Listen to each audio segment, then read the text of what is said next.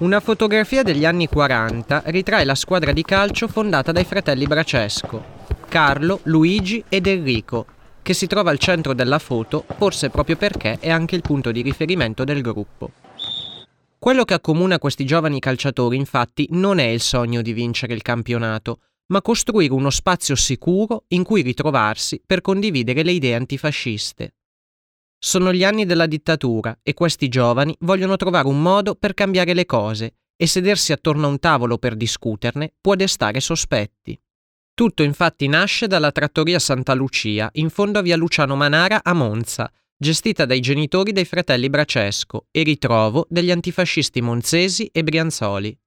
È così che la partita di pallone diventa un diversivo.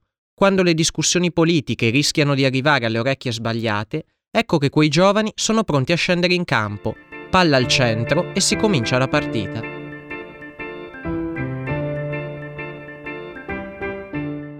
Benvenute e benvenuti ad Aneddoti, il podcast che raccoglie le storie dei deportati italiani nei campi nazisti. Io sono Leonardo Zanchi e vi condurrò attraverso le vite di uomini e donne un po' dimenticati, i cui nomi, se va bene, vengono ricordati solo il 27 gennaio, durante il giorno della memoria, o compaiono su una targa che sbiadisce giorno dopo giorno sul muro di una qualche via. Insieme percorreremo le esperienze di persone che scelsero di opporsi alla dittatura fascista e all'occupazione nazista, come potevano, cioè rischiando tutto quello che avevano, compresa la vita. Uomini e donne che provarono a cambiare questo paese, uomini e donne che ebbero il coraggio di sognare la libertà ancor prima di poterla vivere. Entreremo dentro le loro vite, offese, umiliate e spesso sacrificate, perché colpevoli di essere o di pensare qualcosa di diverso, di più giusto, di più libero. In questo podcast raccoglieremo quindi le storie dei testimoni diretti della deportazione, ma lasceremo anche spazio alle voci delle loro figlie e dei loro figli, che si sono fatti carico dell'esperienza dei genitori. Pensiamo che conoscere e ricordare il passato ci permetta di ricostruire la nostra identità, ci aiuti a capire chi siamo e da dove veniamo e ci dia la consapevolezza che ogni libertà è frutto di una lotta che continua anche oggi. Per questo è nato Aneddoti, il podcast che prende il nome dall'ANED, l'Associazione Nazionale Ex Deportati nei campi nazisti.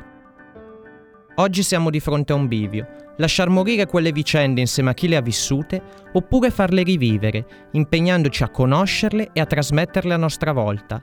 La stiamo facendo troppo difficile? Iniziate da qui, ascoltando i nostri aneddoti.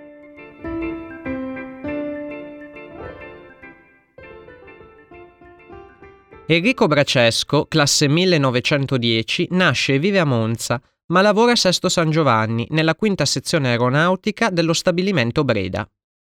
Enrico è un antifascista convinto, come tutti in famiglia, e nel 1935 si iscrive al Partito Comunista clandestino. Ben presto diventa un punto di riferimento degli oppositori monzesi ed è uno degli organizzatori degli scioperi del marzo 1943, che passano alla storia.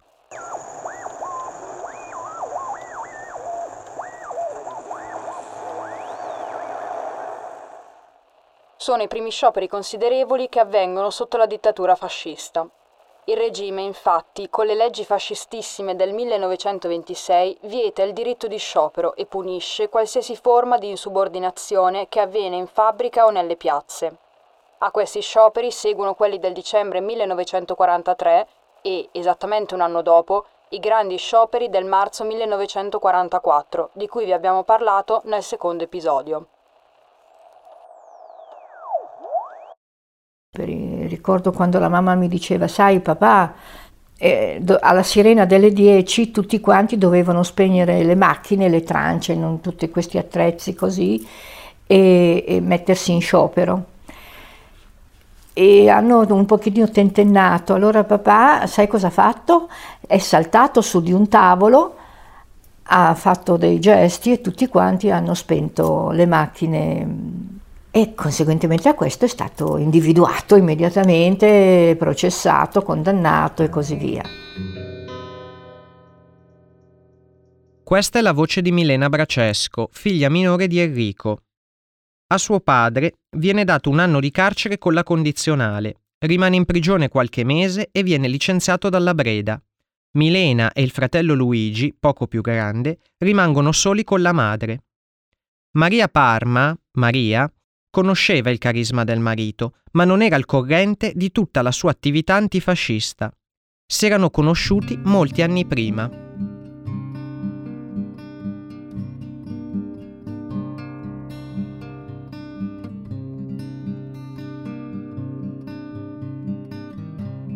Enrico suona la chitarra e il fratello Luigi il mandolino e così, con altri due amici, formano un quartetto di suonatori.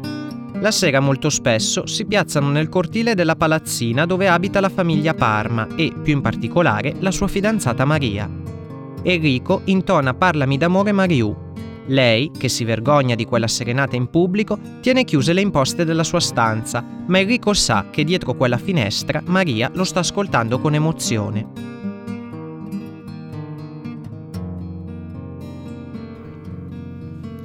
Enrico e Luigi Bracesco, compagni sul campo da calcio, in politica e nelle serenate, decidono di sposarsi lo stesso giorno.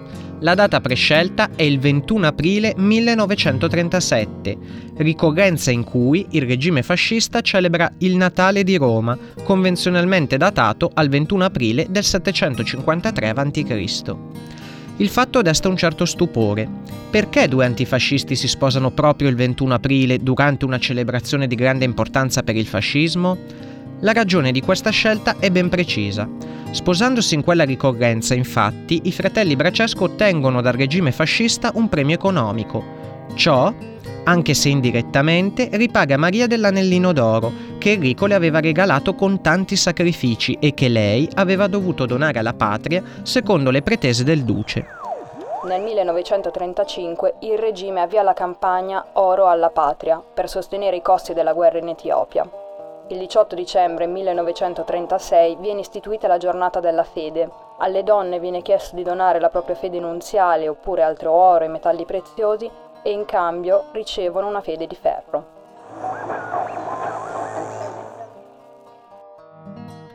Ma con questa cerimonia sono i Bracesco a prendersi gioco di Mussolini. Con quella donazione, infatti, il regime restituisce il valore dell'oro confiscato e arreda le case di due antifascisti a proprie spese.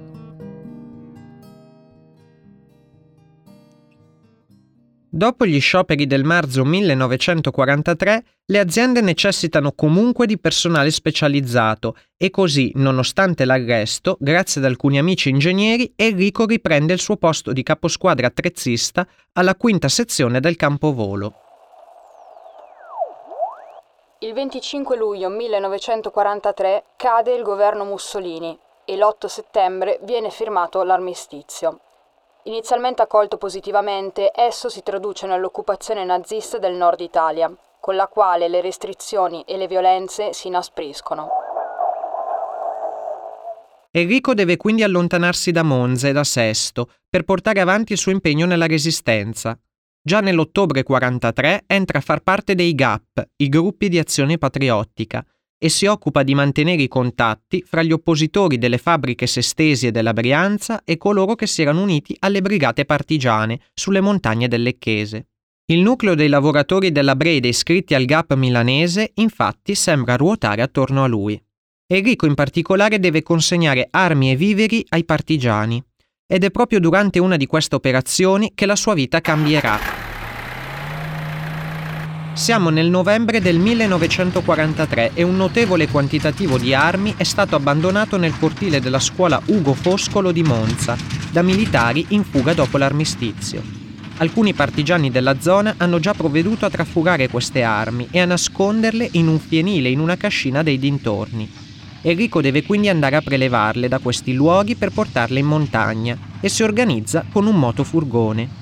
La missione viene portata a termine senza grossi impedimenti, ma sulla via del ritorno è stato individuato da una pattuglia fascista e durante l'inseguimento il suo motofurgone che guidava si è capovolto e gli ha tranciato una gamba. È stato trascinato giù dal motofurgone da da un suo compagno che era accanto a lui, un diciassettenne, Umberto Diegoli, e lo è stato nascosto. Questo particolare io l'ho conosciuto soltanto tre anni fa, durante un pellegrinaggio che noi facciamo sempre con gli studenti a maggio. Mentre io raccontavo sul pullman eh, la storia di papà, eh, Marco Diegoli, il figlio di Umberto, quando io dicevo papà si è nascosto, è riuscito a nascondersi alla polizia, e lui mi dice guarda che è stato aiutato da mio padre. Dico, come da tuo padre? Io non sapevo, perché mio padre non ha mai parlato di tutto il suo operato nell'ambito della lotta partigiana.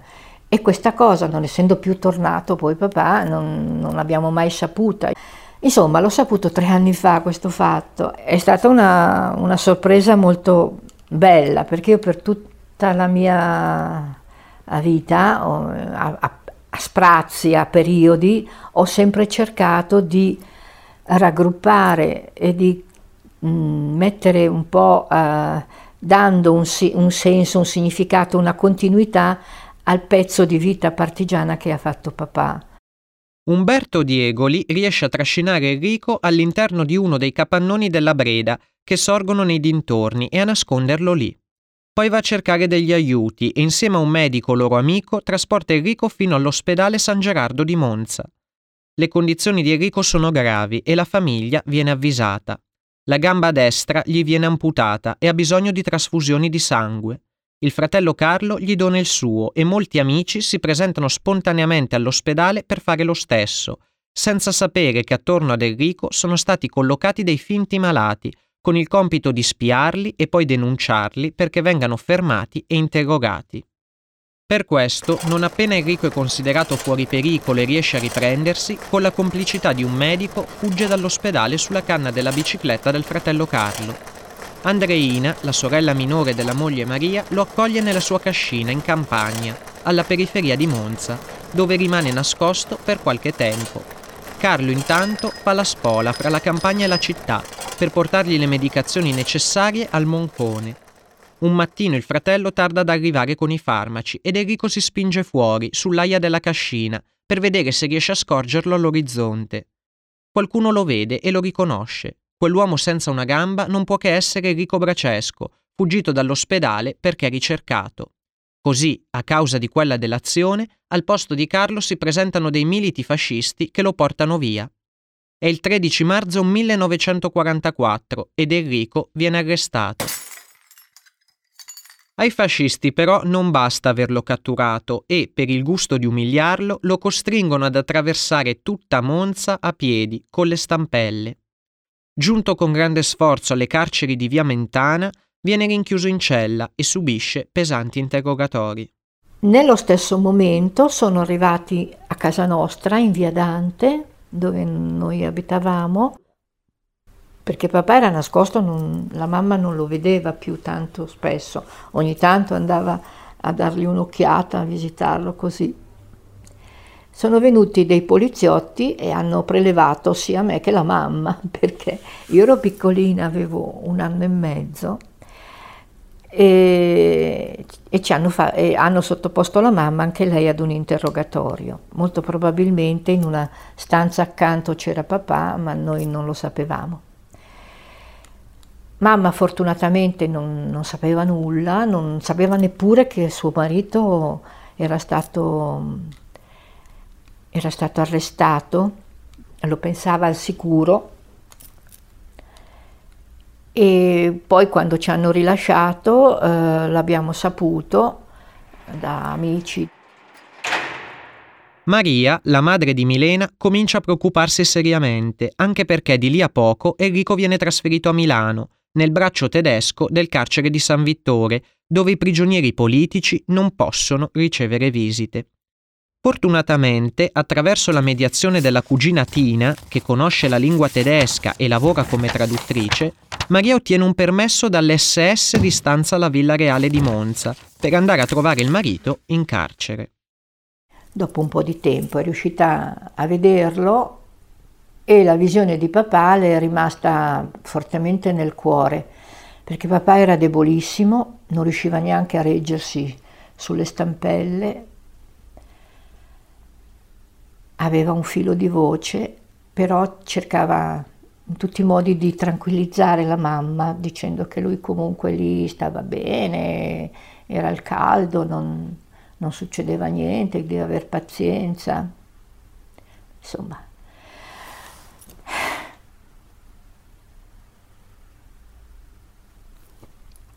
Mamma quando è tornata sul tram che portava da Milano a Monza non è riuscita a, a trattenere le lacrime e l'angoscia che aveva. E difatti è stata l'ultima volta che ha visto papà. Non me ne ha mai parlato molto di questa cosa la mamma, perché probabilmente era una, troppo una sofferenza.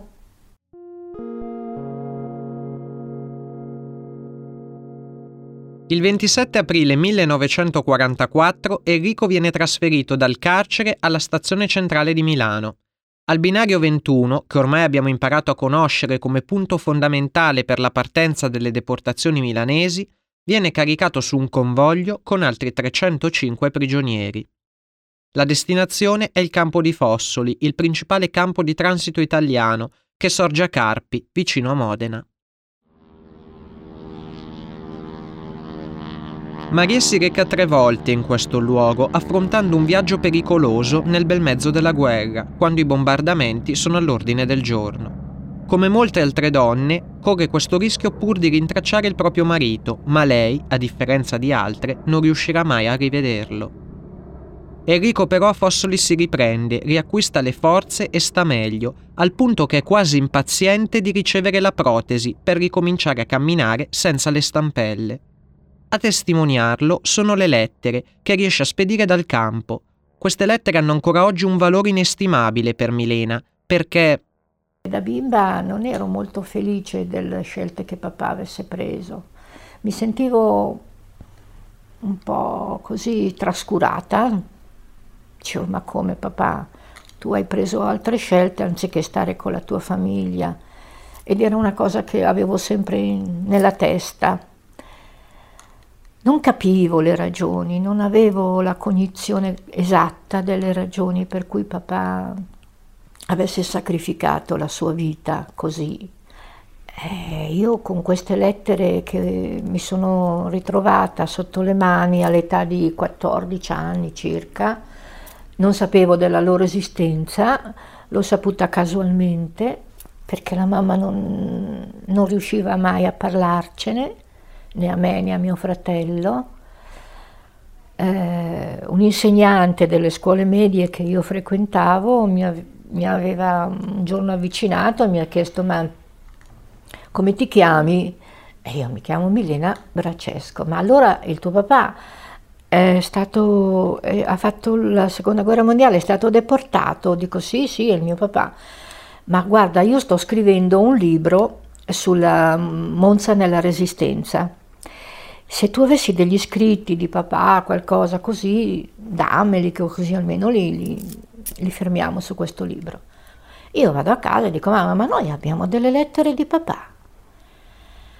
E la mamma è rimasta un po', dice, sì. Dico, ma come, non me ne hai mai parlato? Allora, questa povera donna è andata in camera, ha aperto il cassettone, ha tirato fuori una scatola e mi ha detto, eccole. Insomma, io ho preso in mano queste lettere con la scrittura di mio padre, così. E da lì ho, ho, cominciato a conoscere chi erano i suoi compagni, i nomi, ho cominciato a, a, a cercare di ricostruire un pochino sia la sua vita, sia anche chi aveva attorno. E papà in queste lettere eh, esprimeva tutto il suo amore per la giustizia, per la pace, per la libertà e dice che cosa non avrei ancora fatto per il bene dei nostri figli. E questa è stata la frase che mi ha riappacificata con mio padre. Alla fine del luglio 1944 Enrico e i suoi compagni vengono trasferiti nel campo di Bolzano. Il viaggio avviene prima a bordo di autocari e corriere, una lunga colonna guidata e chiusa dai sidecar tedeschi, e poi a bordo di barche che traghettano a San Benedetto Po per giungere a Verona e proseguire verso la destinazione. Nel campo di Bolzano Enrico rimane per cinque giorni. Il campo di Bolzano viene aperto nell'estate del 1944 nel quartiere di Gries della città. Questo campo prende il posto di quello di Fossoli, che viene chiuso perché nell'estate del 1944 si trova ormai in un'area vicina alle posizioni degli alleati. Il territorio di Bolzano è invece sotto il controllo dell'esercito tedesco ed è ben collegato con la Germania. La maggior parte degli oltre 9.000 deportati che si stimano essere stati rinchiusi qui viene detenuta e fatta lavorare in loco, mentre circa 3.500 di questi prigionieri vengono mandati nei campi di sterminio del Reich. Il 5 agosto 1944 Enrico viene deportato a bordo di un convoglio che il 7 agosto giunge nel lager di Mauthausen. A Ponte Adige riesce a dire a un ferroviere di avvisare la sua famiglia. Quell'uomo, mosso da compassione, spedisce una lettera a Monza, grazie alla quale Maria e la famiglia vengono a sapere che Enrico è partito per la Germania, con salute ottima e allegra. Questa è l'ultima informazione che la famiglia riceve direttamente da Enrico. Come in quasi tutte le vicende di deportazione, infatti, l'arrivo nel lager rappresenta la definitiva rottura dei legami con il resto del mondo e con la vita precedente. Quei legami verranno ricuciti soltanto in seguito da chi fa ritorno a casa e trova la forza di raccontare e di riempire con le parole il vuoto lasciato dalla deportazione. Sono i superstiti a prestare la voce anche a chi non fa ritorno. È così per Enrico. Quello che gli accade dopo l'arrivo a Mauthausen lo possiamo ricostruire grazie alle testimonianze dei compagni che erano con lui e lo videro il partigiano Siro Riboldi viene deportato sullo stesso convoglio di Enrico e ricorda l'arrivo alla stazione della località di Mauthausen. Da lì i deportati sono costretti a percorrere una salita di 5 km per raggiungere il lager che sorge in cima alla collina. Riboldi è testimone della tremenda fatica di Enrico durante quella marcia verso il campo, senza una gamba, cercando di tenere il passo con le stampelle evitando le pedate e i colpi dei nazisti, e dice che alla fine del tragitto sono proprio i suoi compagni a trascinarlo con forza verso l'ingresso del campo. Gianfranco Maris, che è stato presidente dell'ANED, Associazione Nazionale Ex Deportati, dal 1963 al 2015, è compagno di deportazione di Bracesco, tant'è che sono insieme sia a Fossoli sia all'arrivo a Mauthausen. In quel momento racconta di aver dato a Enrico una foto di sua madre perché la custodisse tra le fasce delle stampelle, convinto che lui sarebbe stato trattato con riguardo viste le sue condizioni. Ma dopo l'ingresso nel lager non lo vede più. Da quel momento Enrico Bracesco sembra scomparire dalla vista dei suoi compagni. I documenti ufficiali compilati dai nazisti riguardanti Bracesco non sono sempre chiari. Per anni la famiglia ha pensato che fosse morto l'8 settembre 1944, ma più tardi la ricerca ha permesso di risalire a un'altra data. La morte di Enrico viene registrata il 15 dicembre 1944, non a Mauthausen, ma in una località poco distante che si chiama Alcoven, dove sorge il castello di Artheim.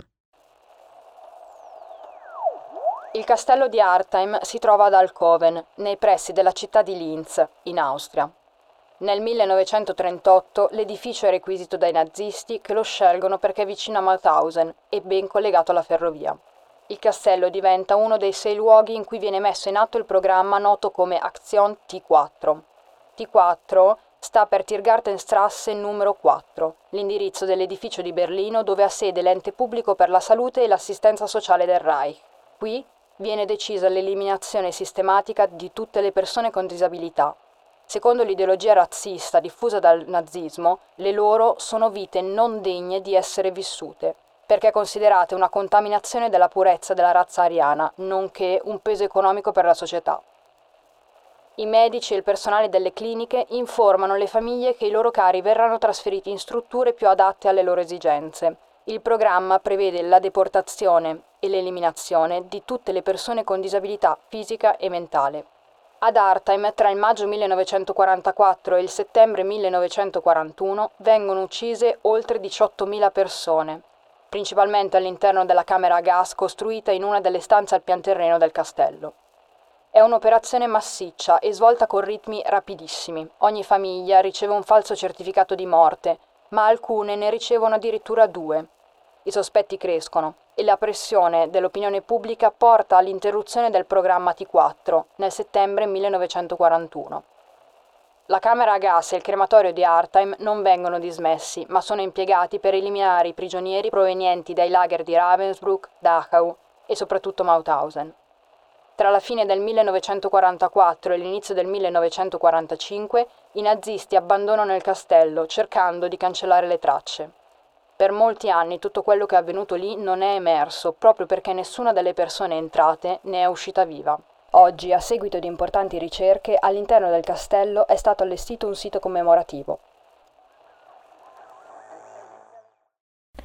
E papà, assieme ad altri 19 operai della zona industriale di Sesto San Giovanni, è finito lì e con lui altri quattro monzesi, quindi erano cinque monzesi che sono finiti lì ad Artheim. Milena è tornata in quel castello molte volte nel corso della sua vita, prima con la madre Maria, poi con i suoi figli e oggi con gli studenti che accompagna ogni anno nei viaggi della memoria. Milena è infatti membro attivo dell'ANED ed è la vicepresidente della sezione di Sesto San Giovanni Monza. Con la sua instancabile determinazione, nel 2018 è riuscita a realizzare un progetto a cui teneva molto. Nel 2018 a Monza viene inaugurato il Bosco della Memoria, un progetto fortemente voluto da Milena Bracesco e supportato dall'architetta Rosa Lanzaro, si tratta di un parco composto da 92 alberi, ognuno dei quali è dedicato a un cittadino o a una cittadina di Monza che subì la deportazione. Ogni pianta è infatti circondata da un anello di metallo ossidato che riporta il nome del deportato o della deportata a cui è dedicata. Tutt'attorno vi sono anche i nomi dei principali lager in cui finirono i deportati italiani. L'area si configura così come un luogo di memoria vivo e ricco di simbologia, i deportati e le deportate che furono strappati dalla loro città tornano in qualche modo ad abitarla, come gli alberi che affondano le loro radici in questo parco nel cuore di Monza. Così Milena, come dice lei, ha fatto ritornare a casa i deportati di Monza e con essi suo padre Enrico. Come ci ha raccontato quando l'abbiamo intervistata, da bambina a casa sua non c'erano santi o madonne, ma foto di suo padre sparse ovunque, L'immagine di Enrico era dappertutto, un suo ritratto era persino dipinto sul muro del Circolo Risveglio, il circolo comunista di Monza, che nel dopoguerra ha sede proprio in quell'osteria Santa Lucia di via Luciano Manara, da dove questa storia è partita. Quelle immagini però non parlavano a Milena di suo papà, non le dicevano chi era stato, che cosa aveva fatto, che uomo fosse. Per sua madre e sua nonna era troppo doloroso parlare di Enrico. Gli zii ogni tanto raccontavano qualche episodio e gli amici le facevano capire di avere molta stima di lui, ma quasi nessuno sapeva soddisfare le domande e i molti dubbi della giovane Milena. Solo il passare del tempo e la ricerca di testimonianze e documenti le hanno restituito almeno un po' di quell'Enrico, giovane trentenne antifascista e padre di famiglia che, come dice lei, non c'è stato fisicamente, ma c'è sempre stato. Oggi Enrico Bracesco continua davvero ad abitare nella sua Monza, come dimostra anche il torneo di calcio che ogni anno i ragazzi del centro sociale Foa Boccaccio organizzano nel campo sportivo a lui dedicato, in memoria di quei giovani calciatori che fra un tiro di pallone e l'altro pensavano a come fare per consegnarci un paese democratico. Questo è Aneddoti io sono Leonardo Zanchi, i testi che avete ascoltato sono miei, di Andrea Giovarruscio e di Giorgia Mariatti. La voce della grande storia e la realizzazione audio sono di Andrea Giovarruscio. Aneddoti nasce da un'idea di Aned Bergamo. Le interviste integrali ai figli dei deportati sono conservate alla Casa della Memoria di Milano presso la sede dell'ANED, Associazione Nazionale Ex Deportati nei campi nazisti. Non dimenticatevi di seguire Aneddoti Podcast sui nostri canali social Instagram e Facebook. Per qualsiasi informazione www.deportati.it.